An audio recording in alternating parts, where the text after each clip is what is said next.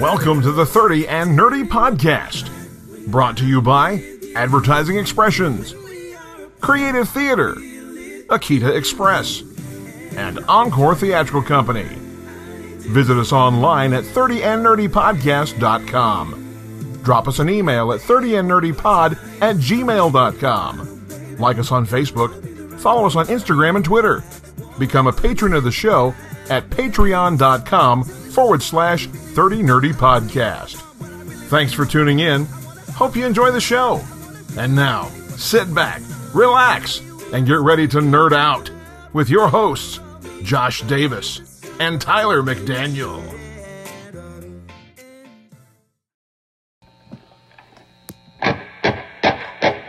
Thank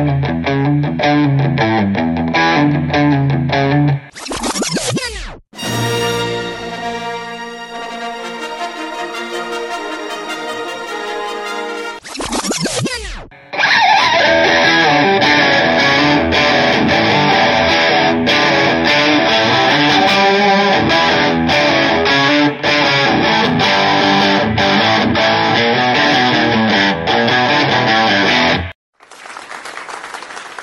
What's up, nerds and nerdettes? This is the podcast where everyone knows your name. Cheers to you. Cheers to you. I'm Josh. And I'm Tyler, and this is 30 and Nerdy. And we are coming at you from the fortress of nerditude with yours truly, the registered nerd practitioner, the founder of Nerdledge, the nerd Napoleon Bonaparte of Morristown, Jeez. the Mac. And I am joined by my co-host here, the juicy one, the nerd Torius JLD, the PhD of nerdology, Sergeant Sound Effect himself, Dr. Davis. Woo! That's right. I'm here. For those of you listening, again, thank you for all of the subscriptions and shares and likes and uh, joining in on the conversation on Twitter and Facebook. Uh, we hope that you are enjoying it as much as we are. If you are listening for the first time, uh, you can catch us on iTunes, Google Play, Stitcher, Spotify, wherever you cast your pod. And of course, wherever you're listening to right now, if you're Yeah, listening to absolutely. For the first time. Also, we hope you'll check us out at podchaser.com and rate our show as well as individual episodes. That lets us know what you like and what you don't like, so season two doesn't have that stuff in it. not to like, though? Would you look at us? Would Um, well, you they just? can't look at us. Well, they can look at our pictures. They can stare at our Facebook picture. look at us. stare at them for three hours every day. Only then can you reach the seventh level of nerd. Oh my gosh. So, so how's your day been, man? great, man. It's it's the time of year where everybody's really busy, Mm-hmm. lots of stuff going on, shopping, cooking, working, Mm-hmm. all that stuff. Emma and Becky are upstairs watching The Grinch right now, the original animated one. Uh, good. Yeah, it's it's that time of year, and uh, you know I'm I'm not enjoying the cold weather Right. unless it gets me a snow day. Which uh, we've which almost one. Yeah, you've had one, and it looked like you were almost going to have another one last night. I don't get my hopes up very much, so Uh, yeah. Yeah. In this area, you can't. Yeah. So the last time we talked, uh, at least on the show, Yes. uh, it was right before Thanksgiving. Yes. So ha- happy late Thanksgiving yes, to our happy listeners. late Thanksgiving. Hope you had a wonderful uh, day of of Thanksgiving And food, and shopping Mm, Black and all, Friday, all that stuff. shopping. You know, I did not go Black Friday. Shopping I don't do it ever. I've never done it. I've done it a few times uh, when Becky and I first started dating. She got me into going, and I was like, "Oh, look at all these movies and, and video games I can get for really cheap." But I got to the point where I couldn't handle the people. Uh, Mm-hmm. f- makes my anxiety flare up. All the all the people and all the you know uh, hubbub. I just can't do it. So. Yeah. Anyway, Um, but it was, it was before Thanksgiving since we talked, and you went on a big trip since then. I did. about- tell me about Uh, went to New York City with family. Uh, normally on Thanksgiving we are in Knoxville just eating away, watching football. But uh, this year we want to do something different, something fun. Um, with everybody kind of cutting their own niche in life, we didn't know how many Thanksgivings moving forward we'd all be able to just take the time to go. Yeah. Uh, so we caught the Macy's Thanksgiving Day Parade, um, which has been a dream of ours for years because that our tradition is to always wake up early, make coffee and cinnamon rolls, and watch the parade. Right. Um, we were lucky, however, though it was only 50 degrees that day. Oh, It was very windy, um, so some of the smaller floats were having trouble. Um, 50 degrees in the end of November in New York City is really not that bad. no, So- no, we were lucky Yeah. uh, because the next day it was 29 degrees. Oh no. Um, but yeah, the TV does not do justice to these floats, man. I mean, these things are huge. They are massive. Um, I'm gonna. I'll put up uh, some of my favorite pictures from it on our Facebook page. Uh, like Super Saiyan God Goku is one of the floats, and it's just it's it's a spectacle. It's something that I definitely recommend. If you get a chance one year, check it out. Um, go. And I also got to see Moulin Rouge, which is Oh, one of the. Um, it's the only time that I've left a Broadway musical, which I've seen about ten or eleven now, um, and say perfect. It was just, it was beautiful. Looks Uh, good. It was amazing. Uh, definitely check that out too if you like musicals. So you uh, were when we last spoke on your way to Nashville. I was headed to Nashville with uh, some of the kids at school. Uh, I'm a sponsor for our Beta Club, and if you don't know what Beta is, Beta is basically means you're the best of the best. You academically, uh, your uh, behavior, and one of the big components of it is service and leadership and things like that. And every year we have a big uh, competition in Nashville. All these kids from all over the state uh, come there. About six thousand kids, I think, in total and we have competitions in academics and talent and art and all kinds of stuff. Um, we did very well. The uh, competition that I helped with was Songfest, where you take the lyrics to a modern, well, any song you want, really, but you change it to make it about beta. Uh, we came in fourth place in the state with that, so we're very proud of that. That's It's awesome. Very good. And then we had first place in the state in living literature, which is where you build a little set uh, from a book and you, you know, have a scene that laid out here and your kids po- go in poses and stuff and they have to be still for a few minutes while people walk by and look like you're looking at a like a museum or something. Uh, we came in first place in that. We did Hansel and Gretel. I was not involved with it, so I can't take any credit for that, but it was really, really great. And then our other uh, big winner was uh, speech. Our girl that uh, prepared a speech for the competition, she went out there and got first place in the entire state. That's awesome. So we're super, super proud. My my school really showed up and um, cleaned that place out Good. with awards. So Good. I miss doing that. It's a lot of- it's a lot of work. It is a lot of work, but seeing the smiles on the kids' faces Oh, is where it pays off. all the all the work is, All is the, worth uh, it when they get there and they see Yeah. all the excitement and all the thousands of other kids and there's bright lights and loud music and the, the Opry Mills Hotel is like a huge, huge, huge thing. yes. You can get lost in there. People can spend days in It's there like without going outdoor, out. indoor. Yeah, Yeah. You could. I mean, like when the weekend was over and I walked outside for the first time, I was like, "Oh yeah, I forgot." and I've been inside in this one big massive building for an entire weekend. But anyway, Absolutely. Were the voices of Lee back? they did not come back this year. Ah. yeah, I they always look cha- forward to It's been a couple years since I had been involved with Beta. I took a little hiatus, but um, we used to have some entertainment on the last Yeah. day. It was uh, the Voices of Lee acapella group, Talent. talent. but they did not uh, come this year. So That's a shame. Uh, so also, uh, we got some special gifts from, from friends of ours because they are thankful for us. Um, who's not thankful for? oh, us, you know, right. I know. I'm Um, thankful for us. First up is uh, from our friends Zach and Brenda at Advertising Expressions, which uh, you've heard us talk about them uh, quite a bit. They uh, take care of some of our swag, our hats and shirts and stuff like that, and they can do the same for you. Um, right now, they have a Tervis deal going on on their website, and if you let them know that you heard about it from 30 and Nerdy Podcast, they'll give you an even bigger discount. And he wrote a little poem. He, he created this card for us. It's a thank you card um, for supporting, and he, he wrote a little poem on the back, and it says, "May your stuffing be tasty, may your turkey plump, may your potatoes and gravy have nary a lump, may your yams be delicious and your pies take the prize, may your Thanksgiving dinner stay off of your thighs." And that's kind of cute. I like that. you are funny. a poet, Zach. Um, thank you to them. They are very supportive of the show. They help us out often and uh, in more ways than we could ever describe. Um, we do have a store coming out very soon, within days away. So we are very excited about that, and Zach has been working tirelessly on that. Our other friends over at Johnny Has the Keys podcast, Tim and David, uh, sent us a little uh, Patreon gift. Uh, they sent us a shirt.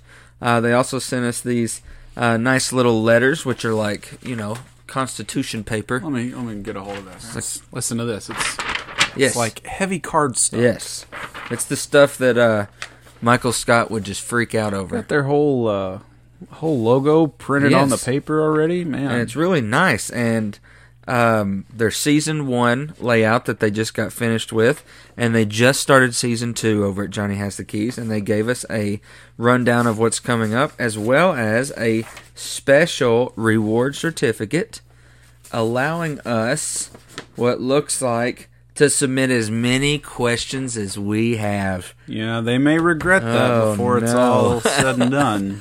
because I have a lot of questions. Tim and David. Um, one for David is why don't you call anymore? I mean, where have you you, been? been, David? I mean, we don't talk anymore. But I digress. You so thank you guys.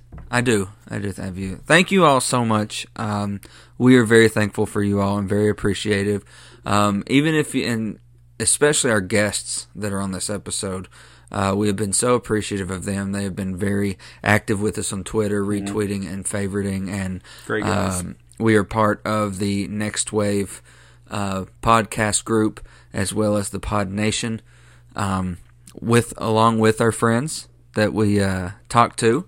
Uh, Ocho Duro Parlay Hour. Yeah, they're going to be joining us for our Break It Down segment on this episode where we all get together and we talk about some of the the BMFs of the Yes. Star Wars universe. The biggest, meanest fighters. well, of course. What do you think I meant? oh, I thought you may might have meant baddest melee fighters.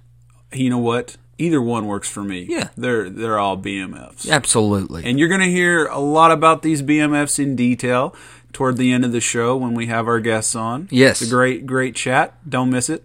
Absolutely. And before we get to the rest of our show, why don't we take a break and Breaks hear where breaks are good. Give me a break. Give me a break. All right, we're going to take a break and listen to a word from our sponsor.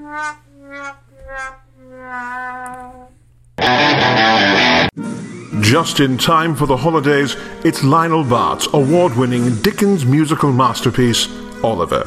The streets of Victorian England come to life with some of the most memorable characters and songs ever to hit the stage. Oliver is a co production of Encore Theatrical Company and Walters State Community College Department of Music and Theatre. Oliver is proudly presented by K-Tom Restaurant Supply Incorporated, MUS FiberNet, Sykes, Lakeway Dermatology Associates, Tar Chevrolet and Hyundai, Aaron's, Hampton Inn and Suites, Ashley Lodge Photography, Freddy Cat Productions, The Citizen Tribune, and WJDT and WBGQ. Oliver runs November 29th through December 8th at the Walters State Inman Humanities Complex Theatre and is presented through special arrangement with Music Theatre International.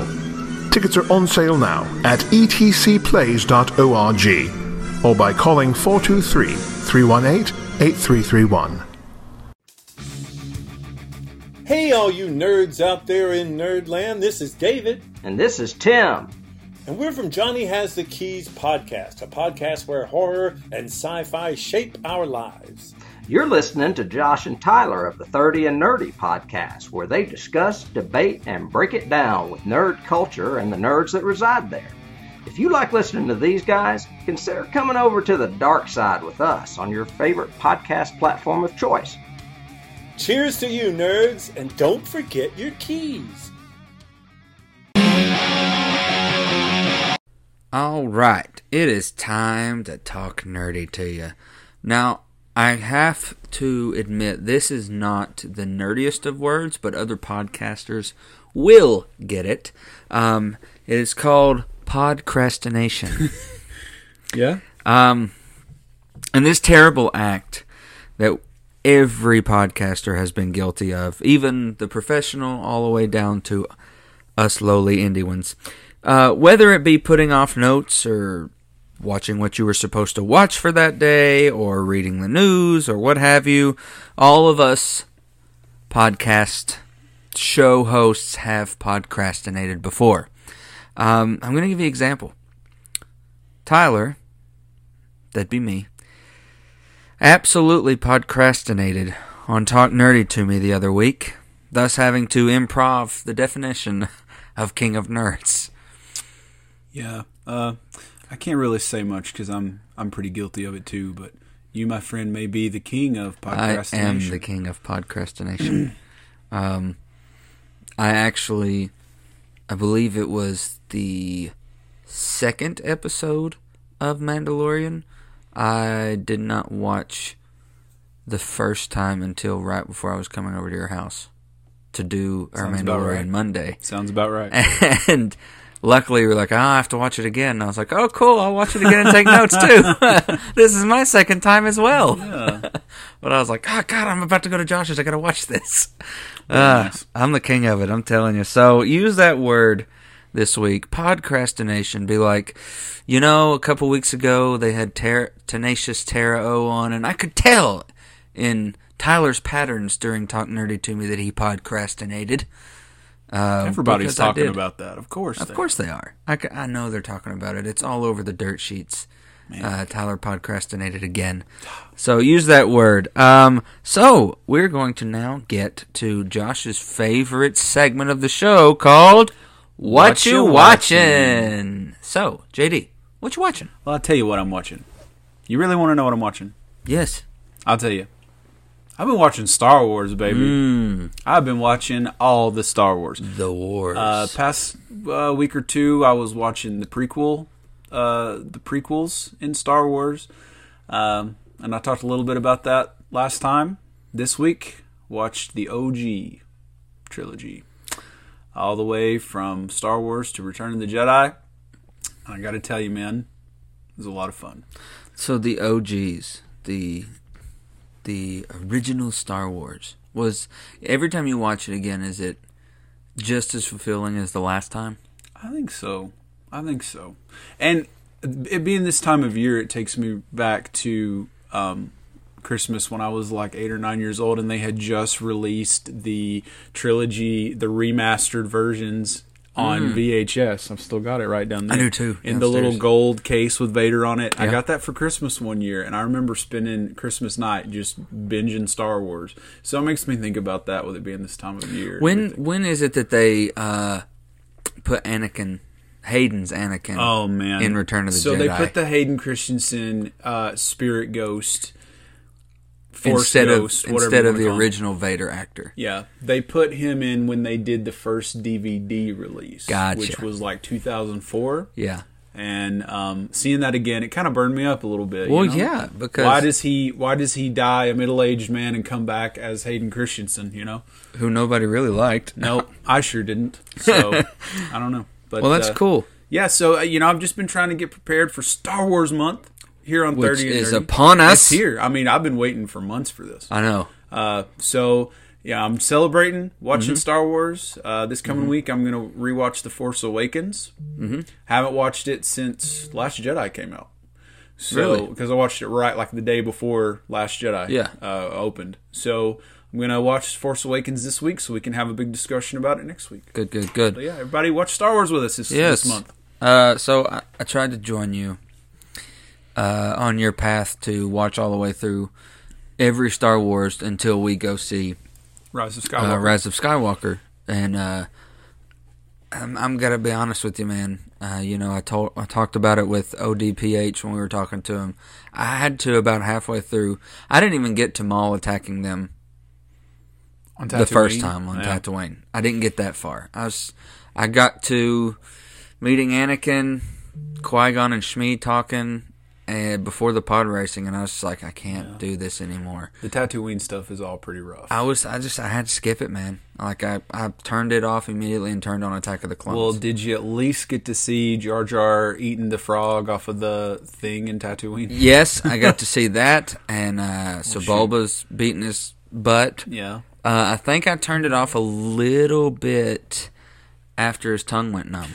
Uh, that's right before the pod race. I think, Yeah, right before the pod race. Well, hey, Sebulba and Jar Jar. you- Oh, you've man. seen the best of Phantom Menace at that point. so Yeah, I exactly. think you made the right move. I mean, I had gotten to see Sebulba, some pods, you know, being worked Mm-hmm. on, Jar Jar, and early 3PO.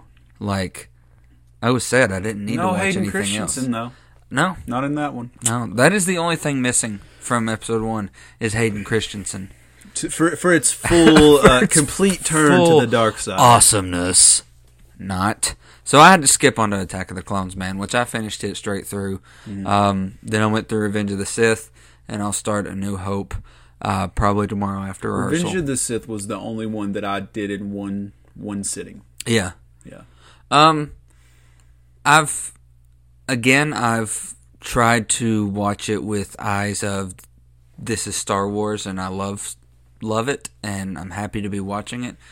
But maybe I can't turn off this analytical side of my brain. I just can't. It ruins it for you. It does. It, really does. I wish I could turn it off and just be a kid again. Like I used to watch stuff that most people would be like, like I, I turned on the Never-Ending Story a few weeks ago, and I was like, this is crap. Yeah. And I was like, but I loved it as a kid. It's tough because stuff doesn't really hold up the same way it did. It doesn't. Um, But, but- the originals do still yeah, for me, that's true. They do. for most people. Yeah. Um, so I've, I've I've been watching Star Wars as well. Mm-hmm. Um, and we got the finale of the Titans season two finale. The season has been fantastic, but it just the finale didn't land as successful as every other episode. Man. I mean, Nightwing does show up. He finally dons the the Nightwing persona, and he becomes something he needs to be. And it's a fan, it's good. It's good. Does this Nightwing have the the blue or the red? The on blue. His suit. He has Okay, the blue good. on his suit. I like He's the got the electric pole things. Perfect. Uh, and his fight with Deathstroke was fantastic. Um, but it's just The fight scenes in Titans, just in the whole well, first half of season one that I have seen, their fight scenes are awesome. look at the dude. Beginning when he's taking on like 15 guys at once. Dude, Robin beat the tar out of some dudes there in that first scene or so. so. Uh, but yeah, um, so I've just been following along Star Wars, man. well, There's Star Wars month. lots more Star Wars to come. Absolutely. Absolutely. So, uh, why don't um, we get on to some uh, nerd news?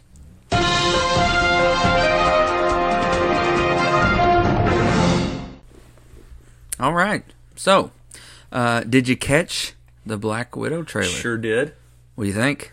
Uh, looks interesting. This is uh, uh, different than any uh, MCU movie we've seen before. I think no superpowers, no magic or anything like They that. they all came from the same school, I guess, or where they trained you. Yeah. It Uh, looks like they're messing with the time travel stuff again, though, because I feel like I saw a second of her in her time travel suit from Endgame. Mm-hmm. Or am I making that up? No, it looks like it. It's this white suit she's Mm-hmm. wearing, and I don't know what that's all about because uh, this is supposed to be. Was it post Avengers one? I have no idea. I'm pretty sure it's supposed to be around that time frame. Man, I can't keep up anymore. I'm Um, 30. I th- actually no, it's bef- before Avengers one because the red in her ledger that she's telling Hawkeye about Right. that I, she needs to erase. Apparently, she does it in this movie. Oh. which is oh. how Tony Tony's able to have a cameo in it because it's all before the first Avengers. Well, we did see where Hopper's been this whole time. Right? you He's know. been kind of bulking up and getting a little fatter and muscular at the same time. David Har- Harbour? Harbour? Harbour. Harbour. David Harbour. Yeah. Yeah. He's playing the Crimson Soldier. This comes out in what, May? Yes. All right. Is this the first thing I think it is. This of is the the, MCU? Yeah. This is the first thing since uh, Hmm. Far From Home.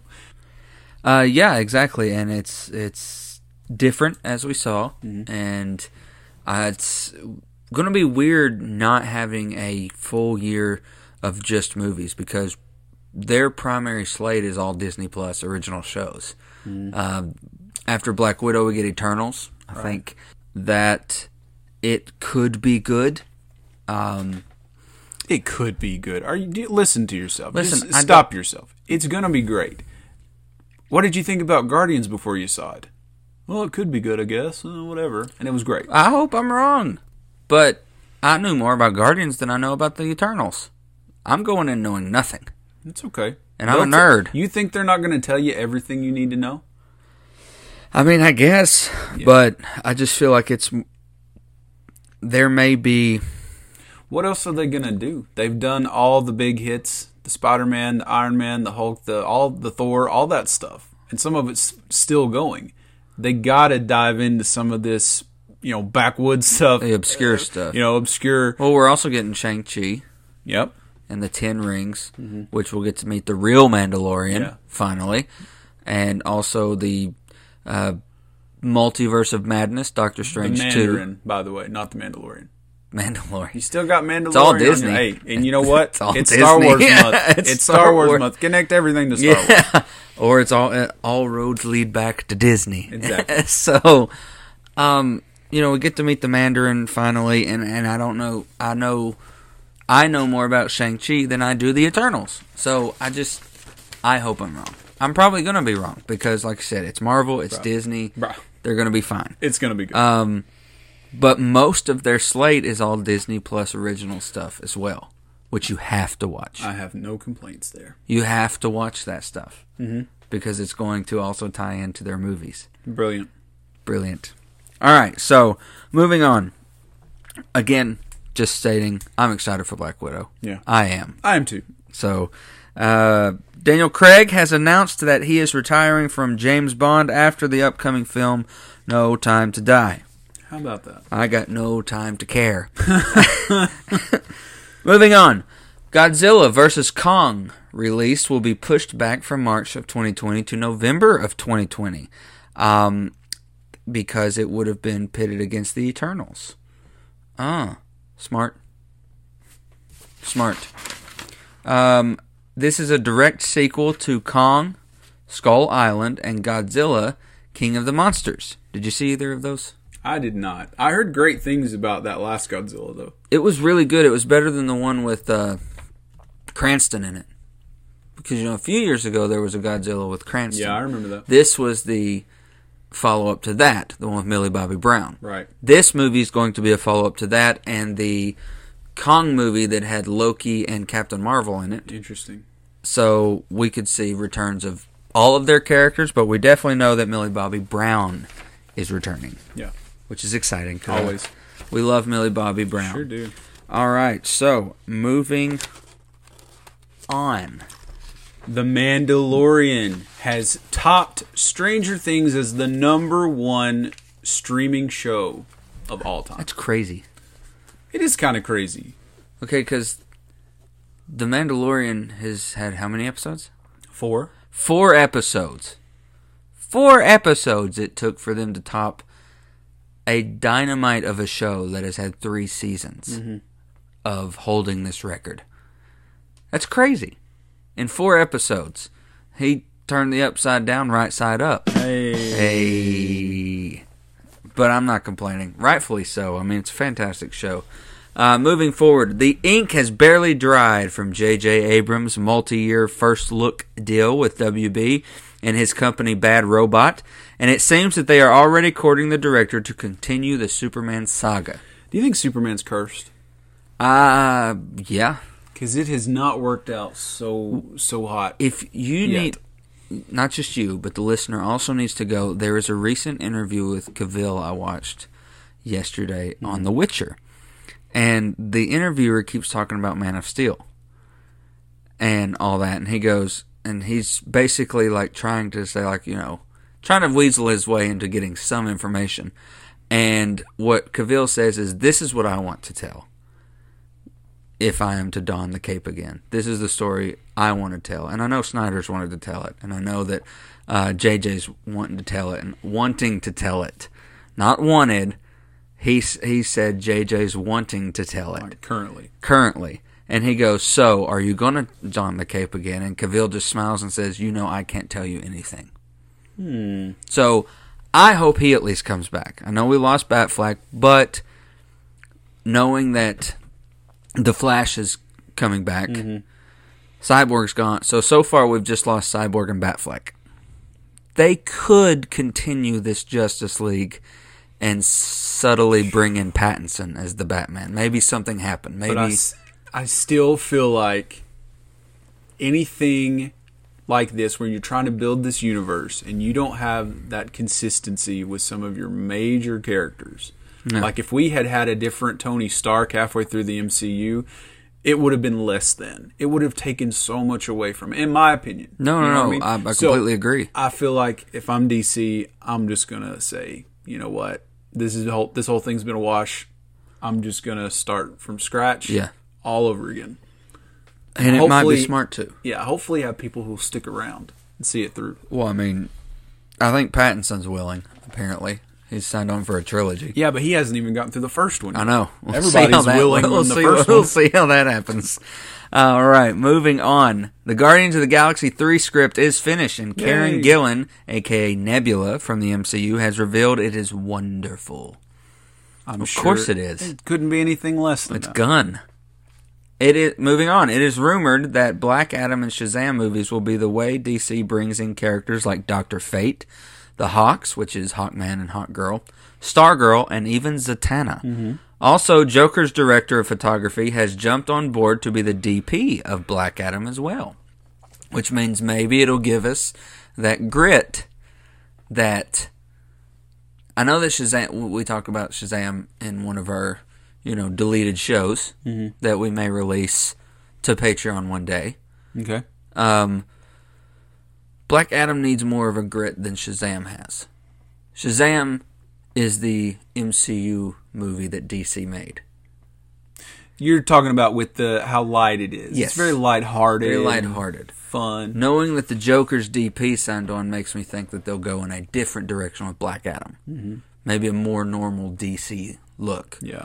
Very exciting stuff. And The Rock, I- I think he'll do great at Black Adam. The Rock's Um, great at everything. Rock is Dwayne Johnson is one of those guys who is just talented with everything that he does. I mean, he's such an entertainer. He is. And uh, uh, anything that he's doing, I'm willing to watch it.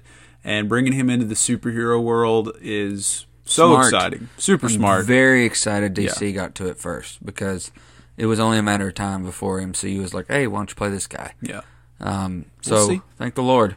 Um, moving on. Word from the Batman is Pattinson is having trouble bulking up for the role. Bless his little heart. it's his little twinkle vampire heart. Um, so I mean, you know, protein man. Get that I, I think the point we're trying to get to here is neither one of us are surprised by this. No, we're not. Um, Of course, does he have to be Batfleck big? I mean, Michael Keaton wasn't that big. No. Go with a different Batman. He's a younger Batman, anyways. Maybe he's not bulked up yet. Yeah.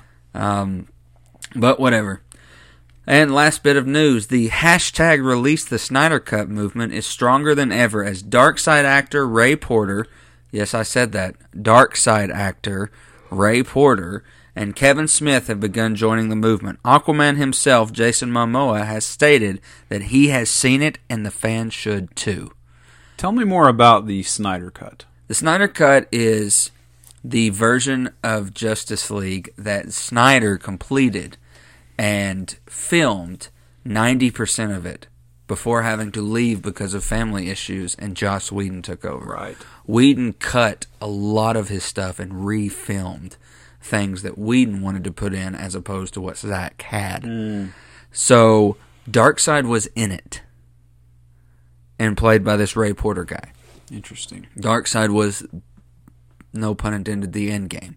He was in the the the scene at the end, Okay. and the way that Momoa has said that this scene is is they're all back together, the Justice League, and they're looking up at the sky, and the sh- his ship arrives, and it the camera pans and he's just sit, standing on the edge of his ship with his arms behind him. If you've watched any of the thing that Darkseid is in in the cartoons, he has the same stance and everything he's in. Same pose. Yes, this his his Darkseid pose, and um, there are more characters in it. There's a lot of Star Lab scenes that were cut. There are two or three Star Lab names that a DC fan would know. Um, uh, there's an Iris West scene with Barry. Wow. There is tons of stuff that Whedon came in and just pulled out and ripped out. I'd and, like to see it. And How do we join this movement? You just tweet it, hashtag it. You you know, go after the Warner Brother executives and say, you know, we deserve this. Zach deserves it with all of his work. We Oh, deserve yeah. it as being fans. And um, basically, Momoa also said in the interview that when people see, if and when people finally get to see this, they'll ignore what they saw in theaters. Wow, And I was like, oh, that's going to take a lot. it's gonna, yeah. I watched over it again about three weeks ago. I don't hate it as much as I. I really did. don't don't hate it. I, I think it's very underwhelming. It's just kind of just- there, you know. Yeah. Um, and I think it would have been bigger knowing there's a bigger universe following it exactly. as well. I think that Marvel has ruined that for us. Yeah. Uh, knowing like, well, we know something's coming next. yeah. So yeah. So that is the end of your nerd news.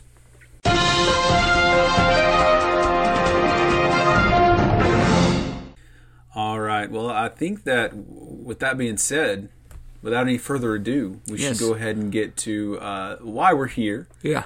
which is our first big Star Wars discussion where we're talking about the BMFs, the biggest, meanest fighters of, the Wars. galaxy far, far away. Yeah. And of course, we're joined by our friends Yes. Ken and Padawan Jay. Yes. Over at the Ocho Duro Parlay Hour podcast. This is our first crossover episode yeah. with another podcast? I'm honored.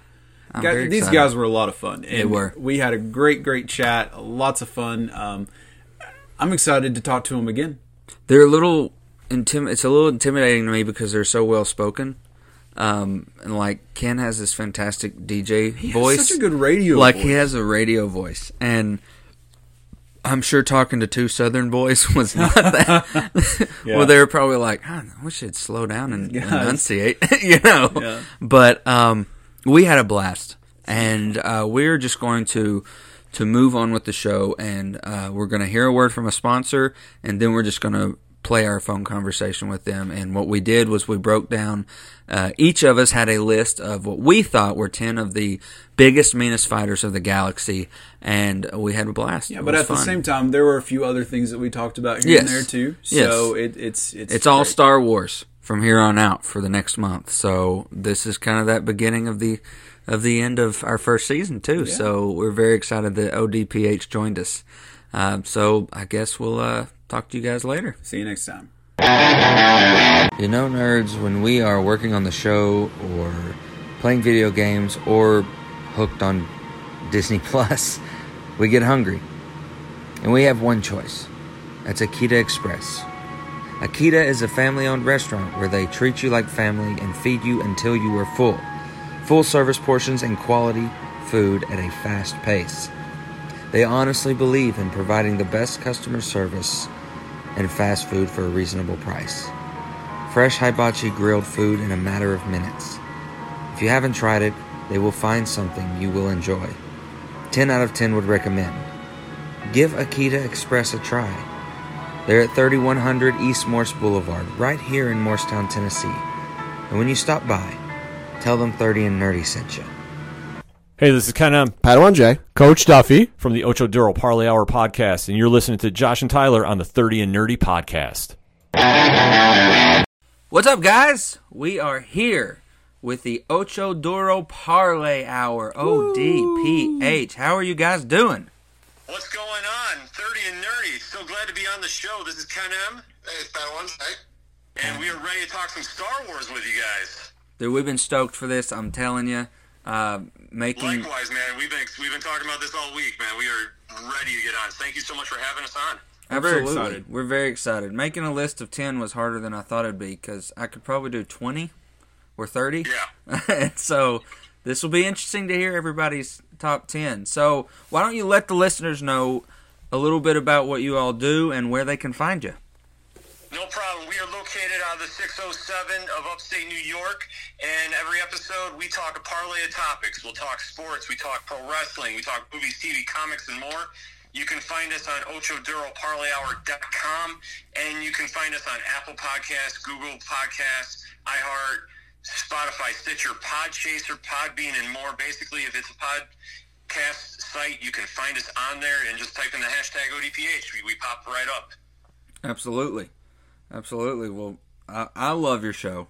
And Same. Thank you so much, man. Josh so nice. is- likewise, likewise, man. This is definitely. Thank you, thank you. Josh got hooked on it, and we, uh, you know, we're part of the uh, the Podchaser group, um, Nerd Nation, or not Nerd Nation. That's our No, Pod Nation. Pod Shout Nation. Pod Nation. Yeah. Three three hours later, and everybody there. Yeah, He's just trying to do a little extra Yeah, plug for little us. extra plug. That's our fan base. uh, three fat nerds, and we've grown just since I since you invited me into the group. You know, we've grown exponentially in the past few weeks, uh, getting new new independent podcasts in the group uh, and pod rating and all that, and it's it's a lot of fun.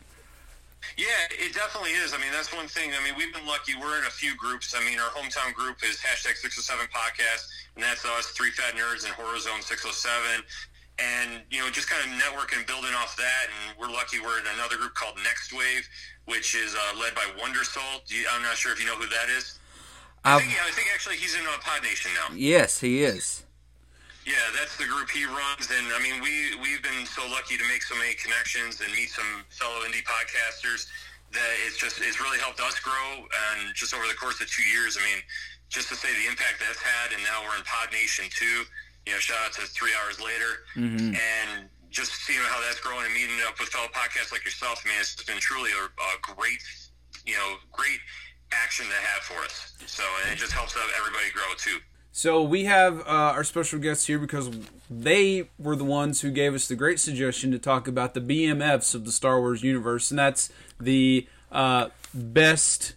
What are we calling them? Well, yeah, we- It's either we could say it's either the best melee fighters or the baddest and meanest ones. yeah, the Yeah. beat. Um, Yeah, we're gonna call them the baddest, meanest fighters of the Star Wars universe. Yes, of the and so they gave us the suggestion to talk about the BMFs of Star Wars, and um, I like to consider myself a, a pretty big Star Wars nerd, but it sounds like Padawan J might have me beat here. So I'm really looking forward to uh, what names he's gonna throw out of the woodwork here. I'm excited. So, shall we get started, gentlemen? Absolutely, We're, let's we're, do it. we're not gonna go in any particular like No. ranking order. We're just gonna throw them out there, right? Yeah, absolutely. So, how about you go? You go first, Pad.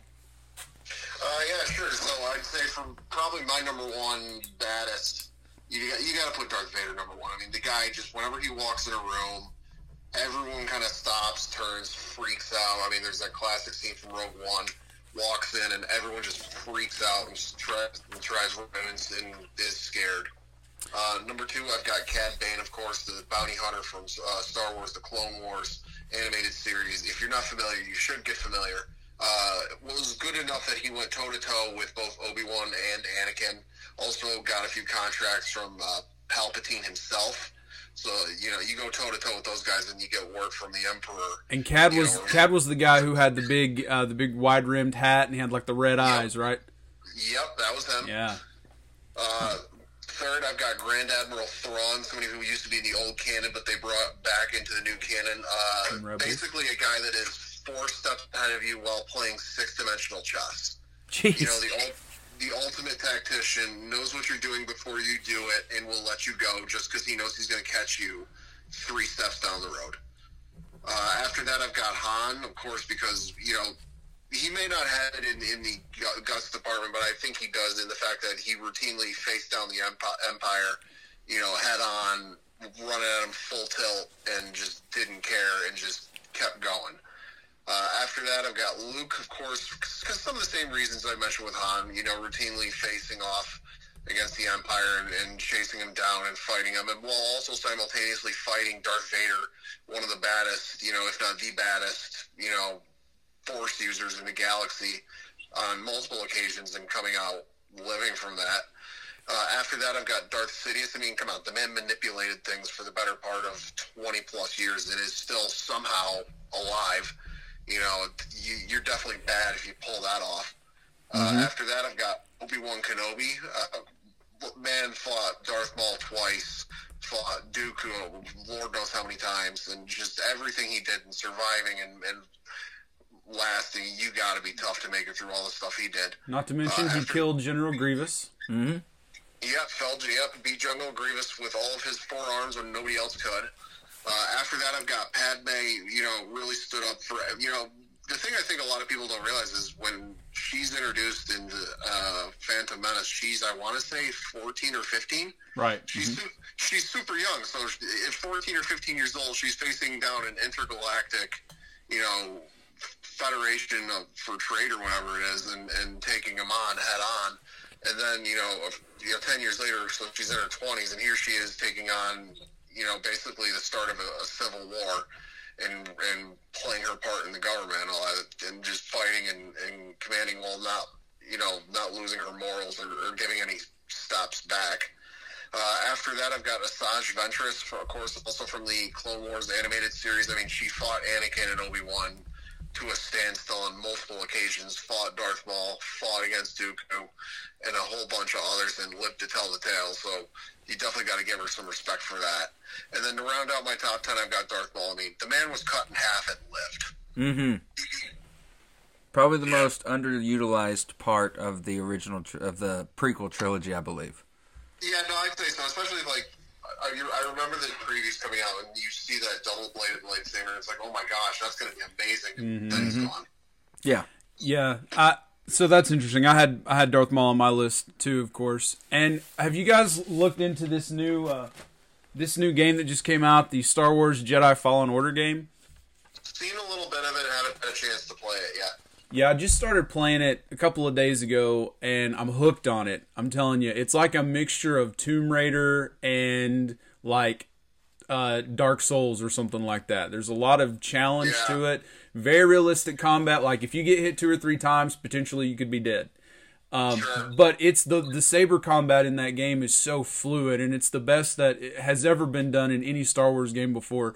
And you can like very seamlessly switch from a single bladed saber to the double saber, and you can split apart into the dual wielding sabers.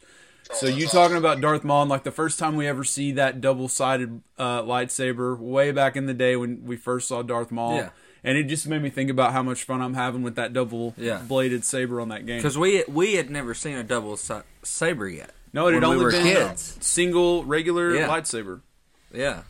And uh, d- if, if you don't mind me asking, how old are you two? I am 39. I'm 30. All right, thirty and thirty-nine. Okay. So you're definitely part of the club. Yes. You uh, you uh, as kids saw the prequels come out and grew up watching the originals. Obviously. Yeah, the prequels for me, I, I wasn't too impressed with. I, I honestly thought like Lucas was making like backtrack for money. I would I would agree. Uh, Yeah, we we we have recently, I have recently learned that Josh has started to like them more now than he did, rewatching him. Yeah. And I tried, I've tried to join him on this, and with Phantom Menace, I had to, I've I've I've skipped. I just could not finish that movie, and I went on to Attack of the Clones. Tyler, I'm right with you. I was See, like, I- I- man, see, I, see, I grew up in this weird time where you know it was after the original movies had all come out, and then when the new- when the prequels came out, like the first one came out when I was nine years old. So I that, those for me were my movies. Those were the ones that you know watching all the time with my brother and sister when we were growing up. That like, okay, it came out. On, I can't tell you the number of times we watched you know Phantom Menace on VHS, and then we just watched them over and over again because those they're not perfect by any means, and I'm not going to sit here and say, oh, they're they're the most perfect movies ever. They've got their issues; they're not perfect, but on some level, I do enjoy them. You Yeah. know what? That's exactly the same for me. I've been rewatching all of the Skywalker saga. Um, you know, as we lead up to uh, the last movie uh, in a couple weeks, and so I was sort of dreading watching the prequels, but I found that I really enjoyed it. And it's sort of what you were saying. Like, there's the nostalgia of it. I remember being younger and watching them, being so excited about them. And to be honest, I'm just sort of a shill for this stuff, man. Like, if it's Star Wars and I've got lightsabers and I've got battles and star cruisers and stuff like that, I'm happy. You know, I'm I'm gonna sit back and enjoy it. Uh, yeah, like like you said, there's issues with the prequels. Like anytime Jar Jar Binks was on, I'm like rolling my eyes. I'm ready for it to be over. Some of the Oh acting, my god, yeah. some of the acting is atrocious. Like I couldn't decide if it was just really bad writing or really bad acting or both. Um, both, I think. some of the stuff with Anakin and Padme was just brutal. It was just like cringe. And I had a really hard time with those scenes. But the rest of it, apart from those things and pod racing, I really love the prequels. Yeah. Yeah, for me, like it was just kind of it never connected really. Like Darth Maul came in and he was supposed to be like the new coming, and I think it's one thing when they did the updated technology, and I know you guys touched upon this a little bit too. That it really, I don't know, just didn't seem to fit and just kind of seemed forced in there. Mm-hmm. And just his story, just to have him taken out in the first film, that was kind of a disappointment. Mm-hmm. I didn't mind Hayden Christensen's acting as much. I just thought the writing wasn't there. And when he finally got there, it was already at the end with Revenge of the Sith. Like, I Yeah. Attack of the Clones was one of the worst, probably the worst one. For me, it's like 1A and 1B with Phantom Menace for movies. I do agree about the pod scenes, though. I think those were great. And just overall, it just kind of seemed like it was so forced. It was just like, ugh, and where they're going with it. And plus, I'm sorry, if the Jedi Council could not figure out what Palpatine was doing, they deserve to get played out like they did. Oh yeah, absolutely. Well, Like, but I'm sorry, Jar Jar is the worst character in all of Star Wars, in my opinion. And the fact, like, they made him the most powerful senator to make the biggest decision of the Yeah. galaxy, it's like, Poor writing. did anybody, It's poor planning. not see this coming? well, who else would it have been? I would have been like, all right, if they had like a nobody in there, but it was just like for Jar Jar to come in there, and he was just like, he was so like forced in there. And like in Yeah. wrestling terms, it's like when they force like John Cena down, you know, fans' throats, and nobody wants to see him. Yes. It was like that was the kind of vibe I had, and I'm like, oh no, like no. And the minute they were trying to push him as like the next big star, like he was supposed to be the next, I don't know, big Chewbacca or big standout character, it just was like, no, he's just not that character. And the fact they gave him such a big role in the Star Wars universe, I'm like, no.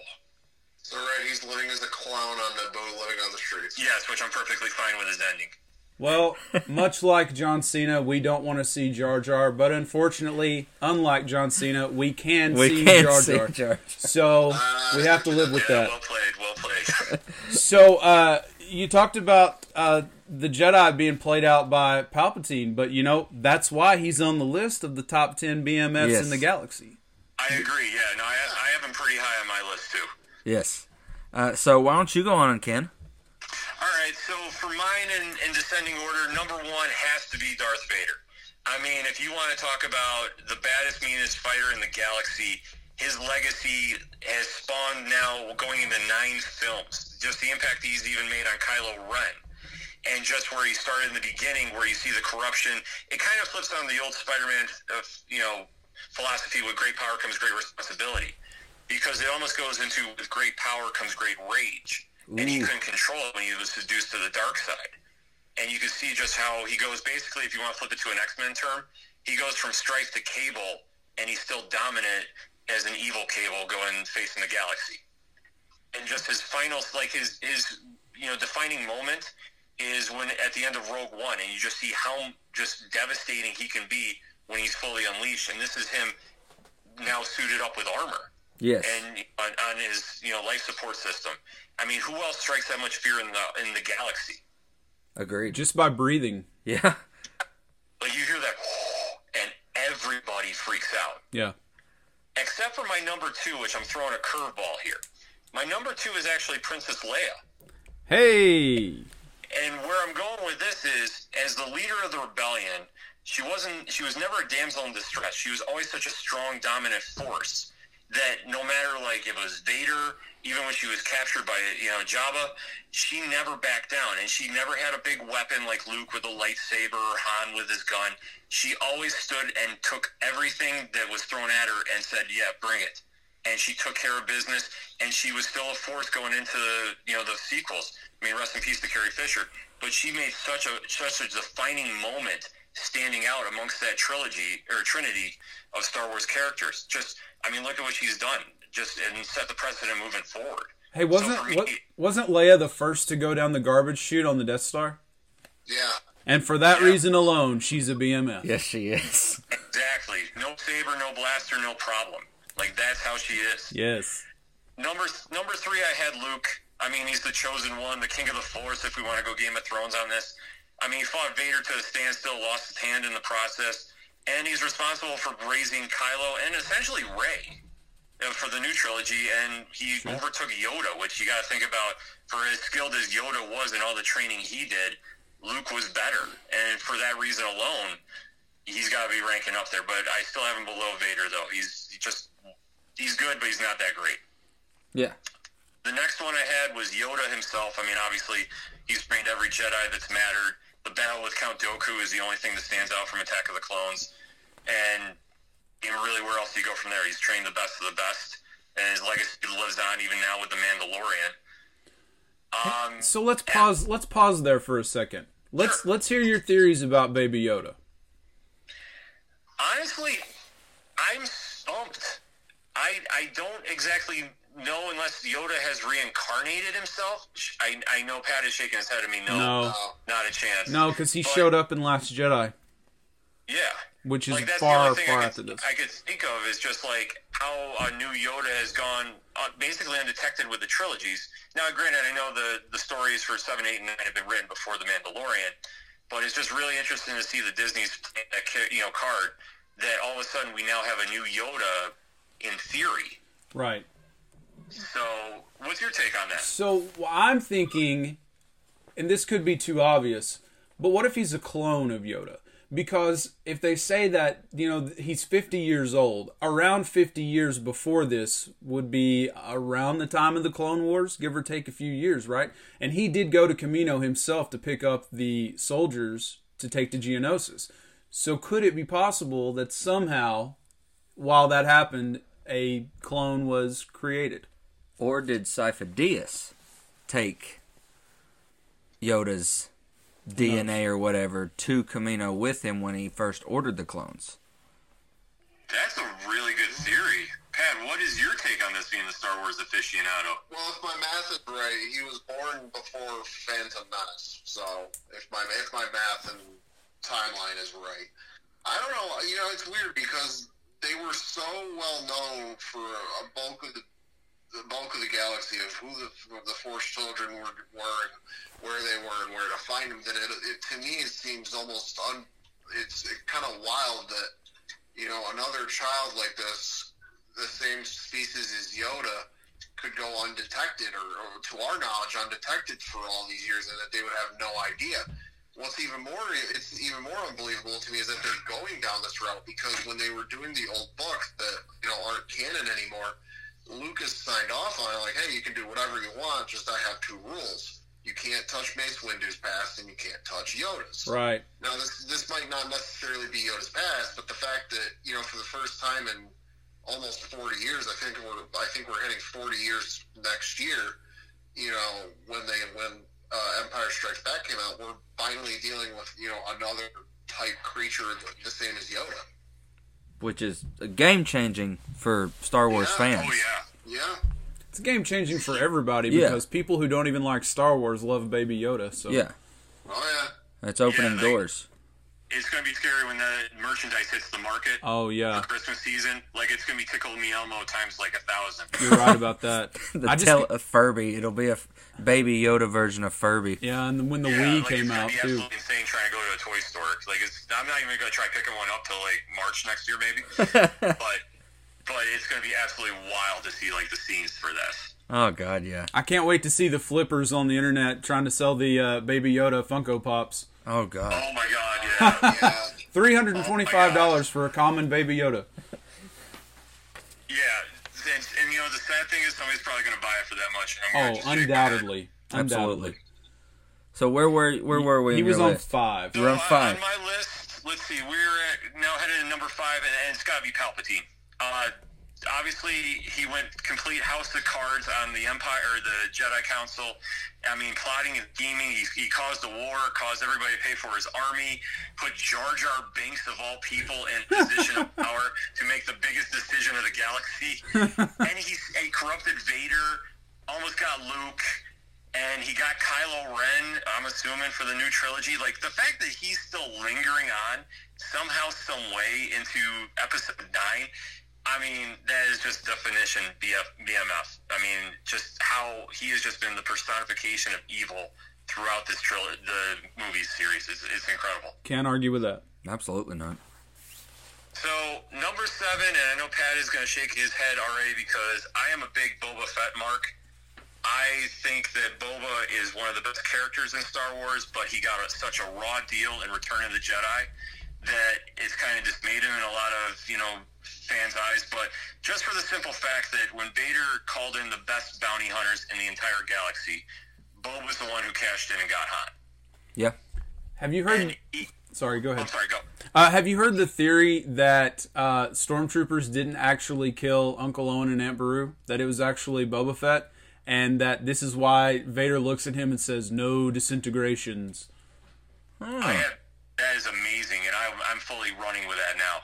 Yeah, makes sense. Oh my gosh, yeah. Because he was on he was on Tatooine when all that happened. Yeah. So That adds even more of a BMF trait to Oh, absolutely. Boba Fett. Yeah, ju- and just to see like the small impact he's made, because you figure after the holiday, the Christmas special, which we don't even need to get into, uh-uh. that he went, did his thing in Empire. Obviously, like I said, he got such a raw deal in Jedi, but you know I blame that on Ewoks and that whole mess right there. that, that he still has developed this, you know, anti-hero fan lore that is carried through and has honestly spawned. If there was no Boba Fett, it would never spawn the Mandalorian. Right. No. Right. So, so he has to rank in there, even though it's debatable where he ranks in this list. And I know Pat and I have gone back and forth about this behind the scenes. he is definitely not a Boba Fett fan. Do you think that? Uh, Do you think we'll find out uh, ever if he survived the Sarlacc or not? You think Disney will go a, there? there's been a couple of books where they've been on a desert planet and they've alluded to somebody wearing Mandalorian armor. And that it's very familiar and it's very well known, but they haven't outright said who it is. Yeah. Uh, this was before the Mandalorian TV series came out, so it might be him, but they've definitely alluded to the fact that somebody's wandering the galaxy with Mandalorian armor on. I I'll even throw you a crazier theory. He will show up in Mandalorian season two, and he might steal Baby Yoda from the Mandalorian, Oh no! A duo. Wow. Um. and that's good. that'll be the setup for next season. So That'd be great. we we we're doing these Mandalorian Mondays on uh, Patreon, and where we break down uh, every episode after it's aired, going into the next week. And uh, one thing that uh, Josh talked about in the uh, first one is where do you think Mando learned about carbonite? Could Bubba have because carbonite freezing? You know, we find out from uh, Empire is not used on humans. They did not even know if Han Solo would survive. It didn't seem to be common practice. It did not seem to be a common practice. So could Bubba have kind of like paved the way for these bounty hunters to use carbonite, and that kind of be as Easter egg? I think that you could definitely make that argument. It seems like something that it, you know, at least from what we've seen, it, it hasn't been something they entirely used. And, and with bounty hunting being kind of like this niche, close knit group, that like everybody, it's kind of like one of those, you know, fields of work where like, okay, you know everybody who's in the business. You might not be familiar with them, but like, okay, you know the name, you know the face. I can definitely see it being the case of like, okay, he, you know, Boba freezes Han and Carbonite, takes him back to Jabba, and then you know, just over the course of however long it is between Empire and Jedi, because the time escapes me, I can definitely see it, you know, working its way through the proverbial grapevine that, hey, you know, Boba was able to actually capture, you know, one of the big rebellion guys and brought him back to to Jabba. Oh, how did he pull that off? Oh, he used carbonite. Right. Yeah. That's a really good theory. Um, I almost think it's the weapons maker. That I think that when you get your armor, that there's more tricks to the Mandalorian. This is the way philosophy that's shown. Yeah. That'd be cool. So, yeah, no, but I, I love that idea that Boba is secretly training everybody about this because that would just be amazing. I don't want Boba Fett to show up right away and like take the glory away from the Mandalorian himself. I kind of feel like the show can stand alone without Boba Fett, but at the same time, how awesome would it be if he, you know, showed up like you said, like in the last episode to set up for season two or something like that? I think that would work. Yeah, I do too. Like, I think that's just the parting shot. Like, he picks up one of the tracers for the bounty, and he Oh, just man. stares at it, and that's fade to black. Oh yeah, oh man. yeah, Yeah, that's I, great. I, I, will, I will apologize on Twitter if that happens in advance because I will probably be memeing that all 24 hours right after that episode. I bear no shame about that. As you shouldn't. Shall we continue? Yeah, absolutely. So next on my list, um, I put Han on there, but I could go back and forth about this. I put Chewie with him too because I mean they're always the duo. Uh, For Han, I mean obviously he his emergence to become a hero and what he turned out to be for the or for the Jedi Republic there. I by the end of Jedi, he earned his stripes um, because obviously for the first episode, he really was kind of. I don't want to say he was going to be like their Wolverine, like you didn't know what side he was on, and just kind of really standing off. And was he really with them or against them? And by the end, he really, you know, cut his teeth, so to speak. And and him and Chewie are just the dynamic duo of you know what they added to the series. Uh, next up, I have Rey, and she's honestly the only character from the new trilogy I have. Um, basically, when Luke co-signed on her, she's the future of the galaxy. She's going to be the last Jedi standing um, when it comes all, all said and done between uh, Kylo Ren and her. And I mean, just from what she's done thus far, she's definitely earned some stripes. Yeah. Next up, I have Obi Wan, which I mean, obviously, you take out Darth Maul twice, as Pat has told me, because I only about the movies. Um, and he took out Vader after he, you know, Vader got out of control. He's got to be up there and just guiding Luke. And you know, obviously, when the prequel comes out with Ewan McGregor on Disney Plus, that'll add a lot more, and he'll probably be higher on my list. But for what we've seen thus far, he's got to be up there. And closing out my list is an honorable mention because it's brand new, but we've already touched upon it. Is the Mandalorian himself because he's already racked up more body counts than some of the people on this list. Yeah. Absolutely. I would say than most. Yeah. Yeah, I was just saying, three episodes. I mean, I started losing track. There it hit like twenty, so I was like, okay. Interesting. Very interesting. I like that list. I like that list. So, Thank you. do you, do you want to go or do you want me to go? Um, why don't you go ahead? All right then. Um, starting at my number one, I have to say Yoda, uh, because he's a Grandmaster of the Jedi. Uh, his understanding of the Force has been perfected in almost a thousand years. Uh, one of the only Jedi to be able to speak to people through the Force at impossible distances. Um, plus, uh, he is mastered in all seven forms of lightsaber combat. Uh, but he's obviously favored to the Ataru, which has him jumping around like Mickey Mouse with a Keyblade in Kingdom Hearts 2. Um, and he's uh, Pat such. just marked out for that too. Pat is a big Kingdom Hearts fan, so the fact you just mentioned that, he's, Let me tell you, Pat, I'm sitting beside my custom made out of oak Mickey Mouse Keyblade over here, signed by the voice of Mickey Mouse from Kingdom Hearts. Oh, that's very nice. Yeah. Yeah, I couldn't beat Ursula in Kingdom Hearts 1, so To be, to be fair, that, that world should have never existed. It's awful. It's terrible. I loved it until that point. But before that, the first time I couldn't beat the chameleon in Tarzan. So, you know, every time I'm doing a little better. Yeah. It's it's baby steps. It's baby steps. Um, but I think he he is such also a, such a great duelist that even uh, Palpatine and Dooku, who has been known to be one of the the best duelists in the galaxy, uh, when they're fighting him, they're trying to create distance for a reason, because his his form of dueling in lightsaber is just too too much for them to handle. Um, and plus, I mean, he speaks in broken English, which is fantastic. Uh, so he's definitely my number one, but not far behind is definitely Vader. I can't agree more with. I mean, nobody instills fear through most of pop culture. I think he has surpassed um, not even just Star Wars nerds, but everyone who's not even a Star Wars nerd knows of Vader, knows the red lightsaber, the black mask, the breathing, the voice, uh, that he's Luke's father. I mean, he has surpassed just his nerddom. Um, his skill in the Force as dueling is, uh, and also a pilot, which makes him a triple threat. So, I mean, that alone makes him a BMF of the galaxy.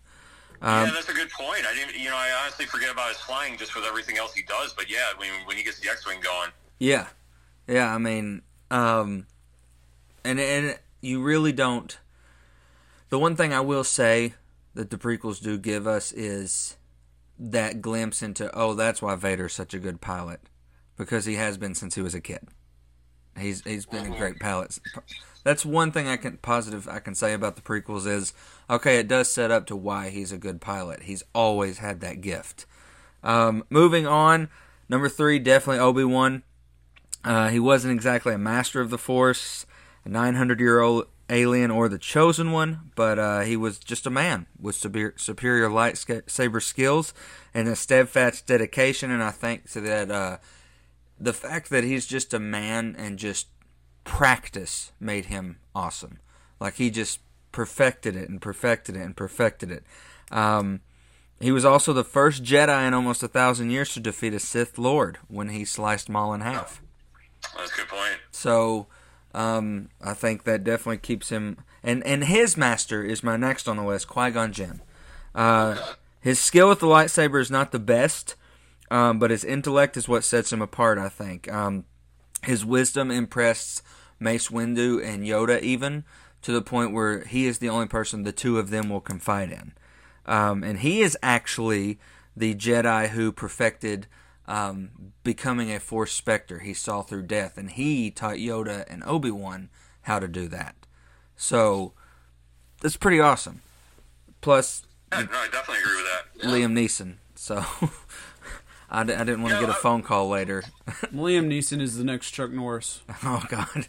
Actually, here's a question for you. Do you think he's going to appear in the Obi Wan Disney Plus series? I would I have been thinking about that. I would love that. I hope so. because in you know we're told in Revenge of the Sith that he is going to train with his former master. Yeah. He Yoda tells Obi Wan, "You're going to train with While, your former while master." he's in exile, he's gonna while he's in exile. So, um, I think I, I I think Disney has the money to throw at Liam Neeson. Oh, I To agree. just If say Liam Neeson will do a Seth MacFarlane movie, then he'll do a Disney movie. yes, So absolutely. point. Very good point. Absolutely. And then, of course, my number five, halfway there, Luke Skywalker. Uh, Luke was basically self taught between his small stints with Yoda and Obi Wan, um, who Obi Wan died just days after meeting him. um, almost Hours even. hours even yeah um, and if you follow some of the other stuff like the comics he becomes almost godlike um, like a deity uh, he was a jedi master uh, who you know started the new order uh, with uh, those like ben and i know you uh, Pat you know more of the outside of uh, canon what were the other solo children's names Um, Jacen, Jacen, Jaina, and Anakin. Jacen and Jacen and Jaina and Anakin. and Anakin. Uh, so he trained them, um, and uh, he led his father back to the light, beat the dark side, brought Jedi teachings to a whole new generation, and in the newest sequels, put a hurt on the First Order from light years away. Um, now, I, I can't say, uh, if you've listened, we have the biggest disagreement about The Last Jedi. Me and Josh do. Um, I saw it the first time and was stoked because I was wearing my nerd goggles. And uh, it was opening night, and Carrie Fisher had just died. So I was I was riding that wave. And then I saw it a couple more times in theaters and then kept trying to watch it when it came out. I've got it on Vudu. And I just kept finding issues. And one of them is the cynicism that became Luke. And like I understood that you know he had a, a Padawan that went to the dark side and he felt like he failed. I just I felt like it was poorly written in Last Jedi for the character of Luke that saved the day. It's not over before. yet, though. I know. The I fat know. lady did not sing yet. I know. Nobody's ever really gone. That's true. Yeah, The Last Jedi, I mean, we've had some discussions about it. I didn't mind it because the one thing I took away from it was it's a new director, it's a new vision. And anytime they do that with a trilogy, it's going to be off course. Like they, like if you're going to do a trilogy right, you need to have the same directors, same actors for the most part. You know, penning your story, and it has to be the same cohesive vision. Consistency. And when Ryan, it, when Rian Johnson came in there, he tried switching up too much, and some of it worked, some of it didn't. And, but I definitely see the point about Luke, though, and it was just how they wanted to write him in there, which Yeah. I don't, I like. After watching it a couple times, like I can see that point. It was just like, all right, this is the what they were trying to establish, and I think they were trying to force it a little too much instead of just let it be like a natural progression. Mm-hmm. Well, and I think yeah. it coming off of Force Awakens, which is pretty much a mirror image of A New Hope. Uh, Yeah. then going that different direction with a different director, just I was one of those that were just what, just thrown off. I mean, I was just thrown off by it didn't feel like Star Wars to me. And I'm getting the death glare, but I just it just didn't to me. Um, I understood different director, you know, they want to do their own thing, but I just kind of had also this Naziistic, don't touch the franchise that I fell in love with, and you're taking in a direction that I don't feel comfortable with. So I was just one of those people who, the more I watched it, the more upset I got. I guess. No, I mean I, I can see that point. It's just the thing about Star Wars is it's just how it affects fandoms, especially when you talk about nerd and geek culture. I mean, it's one of the classic, iconic sagas that we all grow up on. And when we see something that goes, you know, left to center, it is definitely going to get that reaction out of you. Like I mm-hmm. can, I can fully understand that. And I think, like I said, with, with Johnson's vision, it was like he tried doing making it into a different movie than what we saw coming out the gate. Like I think if he did For, Force Awakens and whatever that was, vision was going to be, I think then it would have made sense for what he was trying to establish in Jedi. But it just felt too dark, Yeah. just like way too dark for what he was in, implying. Almost like there was more Shakespearean writing to Yeah. it than surface writing. Yeah, I don't I care. know. I don't care so much for people to point out things that they took issue with and all that. But where I get so annoyed is like the people who are so jaded about it that they're like, "Oh, Disney ruined Star Wars," and you know, the last, uh, the, the Rise of Skywalker. It's going to be a disaster. It's like you know nothing about it yet. We've seen like 20 seconds of footage from the new movie, and people are already tearing it apart and crapping all over it. Like, how do you know anything about it yet? Yeah, that I'd agree it's with. too soon. And so the people who are just crapping on it, like criticism just for the sake of criticism, drives me insane, man. Like if if if if, if the Disney versions of Star Wars ruin Star Wars for you, that's your problem. That's Yeah. not their problem. No. Or it's- people who like it, it's not their problem. exactly. either. yeah, exactly. Especially like the people that try petitioning to have it redone. That's crazy to me. Instruct just from like- canon. Yeah. Yeah, it's like stop. Yeah. And if I mean, because I mean, there's gonna be bad movies all the time, and but honestly, can you really say that that's worse than Phantom Menace and Attack of the Clones? Oh God, yeah. I mean, not we're worth- we're you know we'll we'll Not worse than uh, Star Wars Holiday Special. Nothing nothing Bad. is You worse. gotta go back there. Hey, if anyone hasn't seen it, it's on YouTube. It Yes, is it on is. YouTube. I actually watched the whole thing for the first time like a year ago. Ooh, I couldn't believe it. God help your soul. I'm sorry. I couldn't believe it. we'll have an exorcism later for Especially you. like when Chewie's grandpa puts on the the little Oh God. Oh, visor thing and he has like this Oh man. A lady do a sexy dance for him. that was It's so crazy. weird. yeah, that's. Oh. But it's also like a car wreck. Like You can't look you can't away. look No, you can't turn away. No, once you start, you're stuck. yeah, it's like quicksand. But you know what? Bea Arthur saved it. Yes. Bea Arthur. Thank you, Bea Arthur. Uh, Thank you for being a friend. All right. All right, moving on. We've got Darth Sidious himself, Palpatine. Led the biggest and most secretive Sith ploy ever. Helps master was the helps master and frame. His master was, of course, the wise. Good lord, boy. I, I know, easy for me to say. Um, Plagueis Darth the Wise. Plagueis, There Plagueis the Wise, which if you reach into some of Plagueis's lore, he really wasn't always 100% evil sometimes. He could be Yeah. fair. You know, he Yeah. wasn't like a, a Palpatine Like or Thanos fair? uh no, probably more fair than Thanos. Oh, okay. Like Oh, yeah, absolutely more fair. yeah, More fair. absolutely more fair.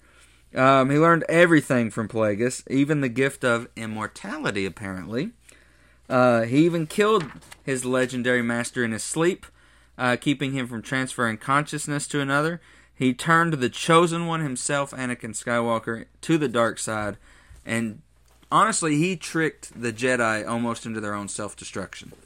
Um, and I think that just makes him. You would be the only one. Would you be the only one if you don't have him? I do have him. You do okay. So that's a that's definitely a four for four. Uh, moving on, Mace Windu. Uh, he was a prodigy in skill and mental hardiness. He can see shatter points in the Force, showing an opponent's mental and physical weaknesses. Uh, Mace didn't just master the ability of fighting; he created his own method called Vaapad to answer his own weakness. It takes the darkness he knows he has inside of him and transfers it into an energy of light and focuses in the delight of battle. Mace was the only Jedi to really master this, and any other Jedi that tried to repeat it turned to the dark side. And plus, I mean, Sam Jackson. You know, yeah. The man, the myth, the legend. the man, the myth, the legend. Uh, he crosses more genre than than anybody I've ever seen. Uh, True he's he's he fantastic. so flawlessly too. I mean, that's the cool thing about him. Oh Oh yeah, absolutely. Like going back and watching the prequels, though, like I have definitely gained more of a respect for Mace, and it actually did prompt me to look up more of him uh, and, and his legend and myth mythos. And man, he deserves his own movie. Uh, I, I did not know petitioning for it. what now. Sam Jackson's been petitioning for it. I think he survived. First of all, Uh, so did Sam. Yeah, really, yeah. Sam's very vocal about that. Yeah, Sam's very much in the camp of he survived. I think he did. I mean, if Maul survived, Palpatine has survived. I mean, Jedi are like cats. This is true. I think he just landed on his feet and went into hiding. It'd be great for Disney Plus. I'd be all for it. Yeah. And I think Jackson, obviously, by the sound of it, would be all for it too. Yeah. Disney money will make anybody say yes. That's True. Yeah, Um, Disney has that way. The fact that Natalie Portman's coming back to the Marvel universe, that says everything. You, you need a balance out there. right? I Yeah. mean, Disney truly lives by this is the way. Well played. Speaking of this is the way, my number eight is The Mandalorian. Uh, his Right prowess, his skill, uh, his strategy, um, and we've talked about before, like the way that he can ma- almost, and maybe this is more of Pascal, but making you see his face without seeing his face. Like you can almost see his expressions. He's, he's able to emote even though you Yeah. can't see his face. Yeah, he's able to emote, and you can almost see him frustrated with Baby Yoda, like you would be an animal or an infant. Um, I think you all talked in your most recent episode about the the time where he is uh, trying to leave the planet, and he decides to, you know, he kind of sighs and turns everything off and goes after Baby Yoda. Uh, You can see that. Almost Yeah. like you're making the faces. You catch yourself kind of making the faces that you think he's making. Um, it's absolutely crazy just how, how well he he does his body language to articulate that. And Oh, absolutely. Like yeah, because you'll never see him with the helmet off. I mean, that we know of, obviously, with going into uh, a little spoiler territory. He explains the helmet deal, yes. but just yeah, how he's demonstrating that is just it's remarkable how he pulls that off. Absolutely. And he has now, like we, we all agree, I mean, there is no Mandalorian without Boba Fett. Um, right but l- the difference is, is he has created a different following than the cult following that Bubba created. Agreed. And uh, I, th- I mean, of course, it's a new vehicle, and Disney's driving the vehicle, so that could have a lot to do with it. It could, but I just think Jon's writing of the Mandalorian and just whoever's is now. You said Pascal's in the suit, so sure, yeah. his physical prowess alone, I think, is is it's it's like a desperado, like we've said. Um, um, and I just I love it. I mean, I didn't think that he'd be on my top ten, but the more I texted Josh, I was like, man, I don't know who to put in my top ten between some of these people, and it's almost unfair to put them in the same list as Sith and Jedi. You know, but they are BMFs of the galaxy in their own right. Oh, I- I- absolutely. You have to put him in there. I mean, just even for the, what four episodes in now. Yeah, I mean, look at the impact he's made. Yep. yeah. I mean, and he might be lowered down by the end of this season. So. Yeah. Uh, and moving on to number nine, this might be a little selfish of me, but Han Solo. Um, even though he's a smuggler, a scruffy looking nerf herder, and kind of a bad dad, um, uh, He's the worst. he's the worst dad. Um, he's one of the best pilots in the galaxy since Anakin. Uh, you know, he did the, the Kessel Run in 12 parsecs. Um, he's witty, strategic, not a Jedi or Force sensitive at all, but he still puts it all on the line in a fight. You know, he's got no midichlorians in his system or some of that crap. Well, I bet he does though. um, well, yeah, Everybody. Does. everybody. Yeah, no, I, I, and, and he really, truly, you know, made the the flying in, in Star Wars really stand out too.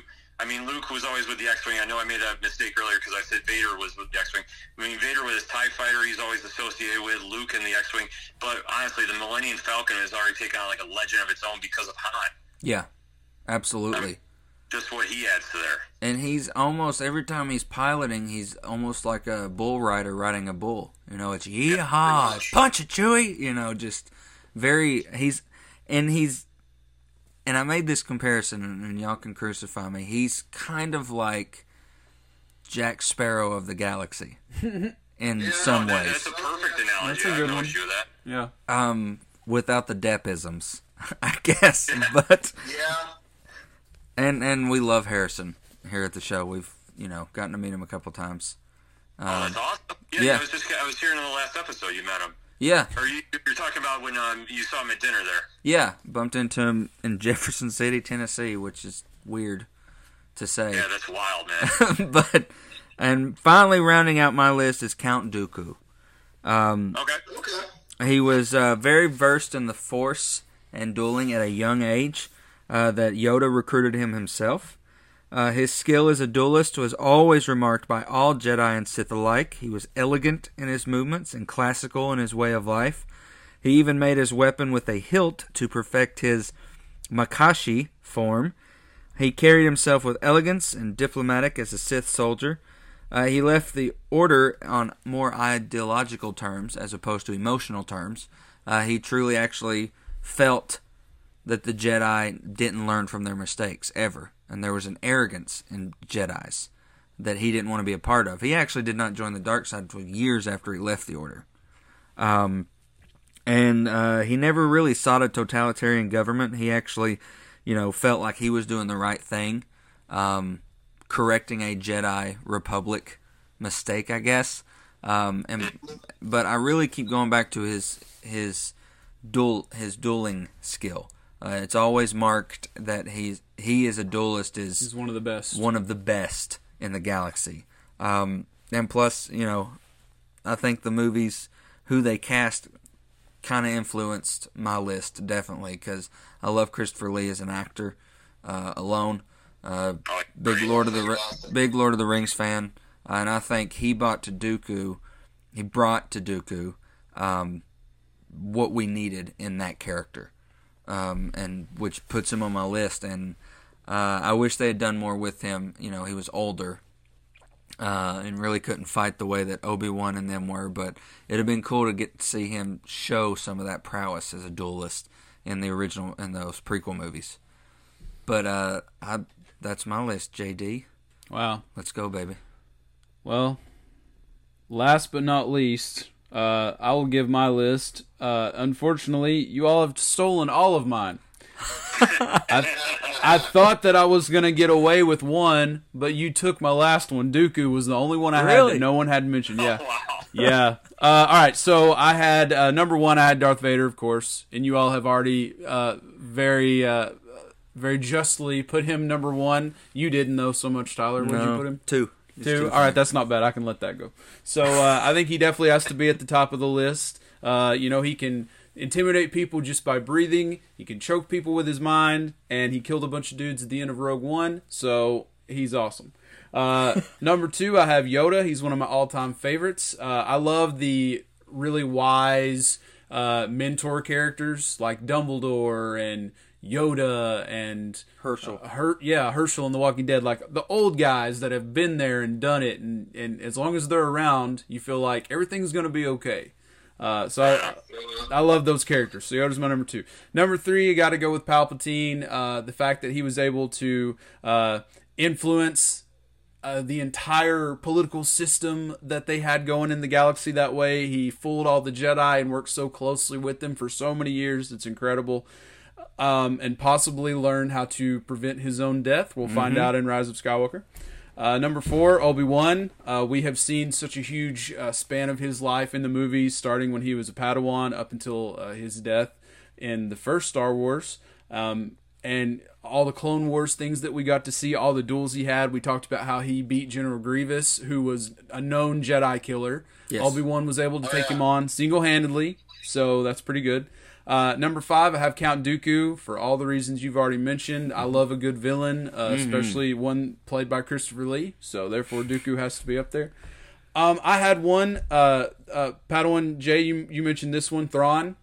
I thought that I would get away uh, with being the only one to do that. Grand Admiral Thrawn, uh, he is uh, Chiss, I believe, is his race, and he's blue and he's got these red glowing eyes. Tyler, you don't know much about him. No. Uh, he was in the Rebels series. Before that, years ago, he was in um, some books that are no longer canon. But he, if you notice in the Empire, all of the characters are humans, right? Grand Admiral Thrawn is the only that I know of alien who is a part of the Empire, especially uh, so high ranking, because he was able to convince Palpatine that he deserved a spot in the Empire. Yeah.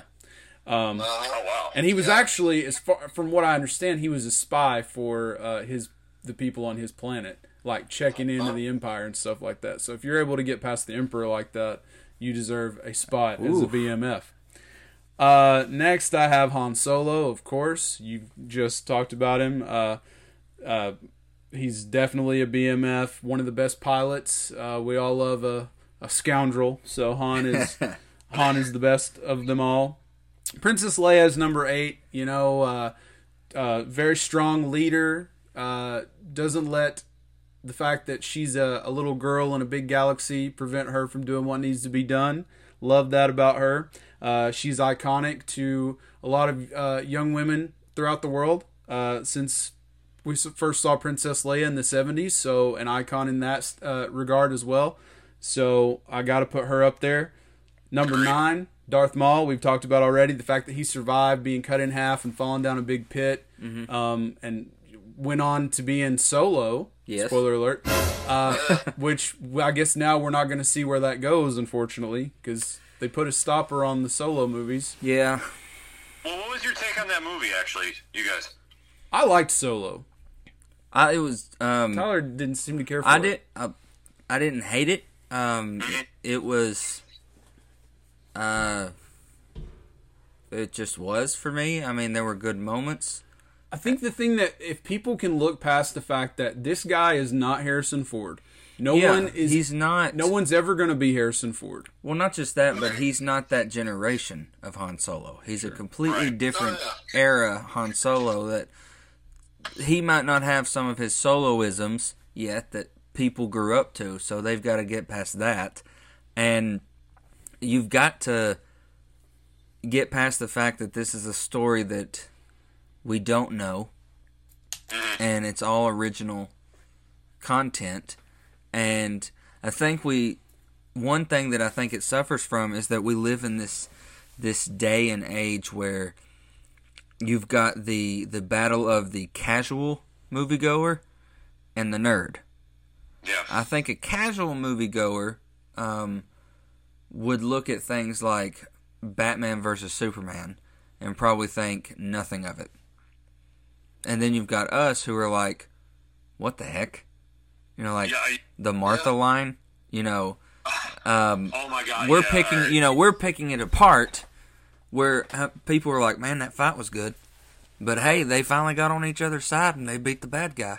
You know, and you're just like, yeah, but, but the whole Martha thing.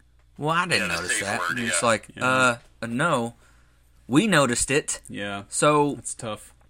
making both sides happy you're never going to do um, and i think solo tried to make both sides happy um, kind of so maybe it just fell for me it, it wasn't terrible i mean it wasn't like i said it wasn't a batman versus superman feeling for me but no, I it- agree. it- I, fully, I fully agree with you on that, Tyler. Like, Yeah. It, like for me, I'm, I'm in the same boat. Like it was like it was okay. I like certain parts. I mean, I didn't even think the the guy that got to replace Harrison Ford was that bad. no he was good i liked him No, I thought I thought he was good for what it was. It was just kind of like all right, and explain how he got the Falcon from Lando. Which I mean, Donald Glover as Lando is amazing. He was perfect. perfect yeah, Absolutely.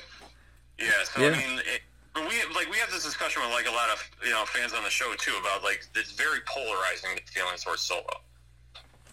Like some really love it, and some are like, no, like just don't even. It doesn't exist. You know what though? Like I said, for me, if it's Star Wars, I'm happy. Give me more Star Wars, and I'll be happy. Right on, Josh. You know what? Sabers, blasters, you know, ships. I'm in. So that's all I need to enjoy it. Yeah. And uh, I had only one more. My last one, uh, last but not least, is uh, Mando, the Mandalorian himself. You know, he uh, freezes people in carbonite. He chops people in half in a door. Yes. He uh, kills was mudhorns and feeds Jawas. Uh, so you can't get any more BMF than that. right. And he has single-handedly taken over the media world. In four episodes. Yeah. Four episodes. Yeah, wild. Well, I, th- I think we all agreed on more than I, I like. I was I was worried that me and Josh wouldn't agree on some of these, but um, yeah, I think that did only who had Rey. I had Rey. You were, are you the only one? Yep. Yeah. Yeah. Wow. I'm shocked mean, Josh didn't because Josh loves Rey. I do like Rey a lot. Yeah. Well, like the new trilogy, we haven't really seen a lot from anybody else yet. I mean, Kylo Ren is is getting pushed, but I mean, honestly, other than his temper tantrums with his lightsaber, we really haven't seen a lot. Yeah. His shirtless phone calls across the galaxy. Yeah, like it, it's just kind of Forgot like, about that. Uh, I don't know yet. Like to to be the big bad uh, Rise of Skywalker, he's got to do something. But like I think of everybody that's been there. I mean, Rey's been the one that's stuck out. I mean, Poe is there, but Yeah. I mean, I don't know. Like the only other one I would say was maybe uh, oh uh, Brienne of Tarth's character. I'm blanking on him. Captain Uh, Phasma. Phasma, thank you. That, but but she got Boba Fetted. She did nothing. Essentially. Yeah. Twice. Twice. Twice she got Yes. Boba Fetted. Yeah. Yeah, so it was like you can't even say like there's anybody that's really standing out from this one other than Rey. Yeah. Agreed. Um, so we've got our list, but let's let's talk about maybe some theories. You know, we're we're weeks away from the final step of the Skywalker saga that's been building since the 70s and crossed multiple generations. Who do you think Rey is? I think uh, she is either Luke's uh, daughter, or I think maybe Obi Wan's relation somewhere. I've heard that theory a lot. Uh, Yeah. I, I think that Rey is Kylo's twin sister, and Okay. they were separated at some point. So is that Han some leaving in her dream? I don't know. I wonder if that's a real memory. Huh. You know, that could be planted there. Um, so, but I will say, like, if you look back at Force Awakens, Roz, I believe, says, Han, who's the girl? And he gives her, Maz, yeah, I'm sorry. She, uh, asks him, you know, who's the girl? And he kind of gives her this look like, oh, well, I got a story for you. We never hear the story. He knows something's going on. So I don't know. That may be a little too, uh, too obvious that they're twins, but I would love for her to be a Palpatine. I was just gonna say that swerve of all swerves. Like that would be the biggest like what that would be cool. I'm happy with- especially if she was a Whatever. Palpatine that chose Jedi. Yeah. Oh yeah. Like it, it'd throw a big rock in, throw a big monkey wrench in old old Darth Sidious's plans. True. True. But yeah, um, we're That'd very excited wild. though. I mean, I'm ex- still excited for it. I know I've I've got my qualms with the Last Jedi, but I'm still very excited for it, um, because you can't do this movie and not answer the mistakes. Yeah. We we need some questions answered for me to be fully happy. Uh, but if if they don't answer those questions, then I'm going to say that this trilogy was kind of a wash. yeah, I think they're going to end on a strong note. I think with JJ back at the helm, he understands the fans' reaction, like the hardcore fans. yes, And he, he, he has a good balance of pleasing them and the casuals. So I think he's going to answer a lot. Maybe leave like a stuff that hanging if they want to maybe expand this franchise further down the road. I know there really isn't any talk, but it's not to say it's out of the realm of thought. But I think they're going to answer a lot. I think the fans are going to go home happy. I hope so. Um, I'm, I'm super excited about this. I mean, the trailer blew me away, and I'm like, I'm uh, when I saw the bat, like the when Kylo came out of the, the submarine walk there with the waves, I was like, okay, yes. I'm here. Yeah. I'll like take my money Take now. my I'm good. money. well, cool, cool. This has been fun, guys. Oh, absolutely. Thank you for joining us. Thank you so much. Oh, thank you for having us on. We got we, we got to return the favor sometime soon. That'd be great. Absolutely. Uh, we love to uh, maybe join in on a wrestling episode. We're Oh, going to yeah. Mania. We're going to Mania this year Oh wow. Have in ever Tampa. Oh yeah, we've been. We've you've been, to three apiece, I think. yeah, three apiece. Okay. Um, so we're very excited for this one. I just hope that there's no dropping the ball with the Taker appearance again. Oh yeah, we went to uh, WrestleMania 31 in Orlando a couple years ago when Undertaker lost to Roman Reigns. It was rough. I've never been. I the most mad I've been other than that was when Lesnar took the streak. well, and we went to Raw the next night, and people were just so miffed about the Undertaker match the night before. And like, there was some guy that I remember that we walked by, and he's like, "Man, this crowd would boo Jesus Christ." I mean, we were there live and then watched it again the next week. He had recorded it. Oh, yeah. and they you could tell that they had cut so Yeah. much out of the actual Roman experience. walks out and he got oh, booed yeah. so so much. that 15 minutes. He couldn't even tie. Like he would hold the mic up, that he would get booed, and then you go back and watch it on Hulu, and like they cut out All all, that of stuff. it. It's All like that stuff. barely there. They're notorious for that. to make him look good because they're forcing him. Yeah. No, that's the problem. He's got the Cena syndrome. That like the kids buy the merch and like everybody, you know, he's got to be pushed. And it's nothing against Roman. He can- he's he can wrestle, but he's he's just never had cardio, so he can't do like really long matches. I mean, Yeah. he's, he's he's had this problem since he was with NXT. Like he just Yeah. can't go long. No, he can't. You know, And it's he's got like you, you know the spear is a good move and all that, and the Superman punch is, it is what it is. But it's like he's got to develop some more to the arsenal. It's like to really get over. well, it really is a great time to be a wrestling fan. So Yeah. I think uh, that that's the winner right there. Someday Yeah. we need to get back together and have a wrestling chat. Absolutely. Absolutely, we'll make that happen. Well, thank you guys, and uh, good luck up there with your uh, 14 inches of snow Yeah, stay safe, guys. and ice. And uh, Yeah, we are really living Hoth life right now. So they should call it cold. Jeez. All right. Well, y'all be safe and uh, let us know how you all fare up there. absolutely, we'll do. Thanks again for having us on. Cheers, thank you guys.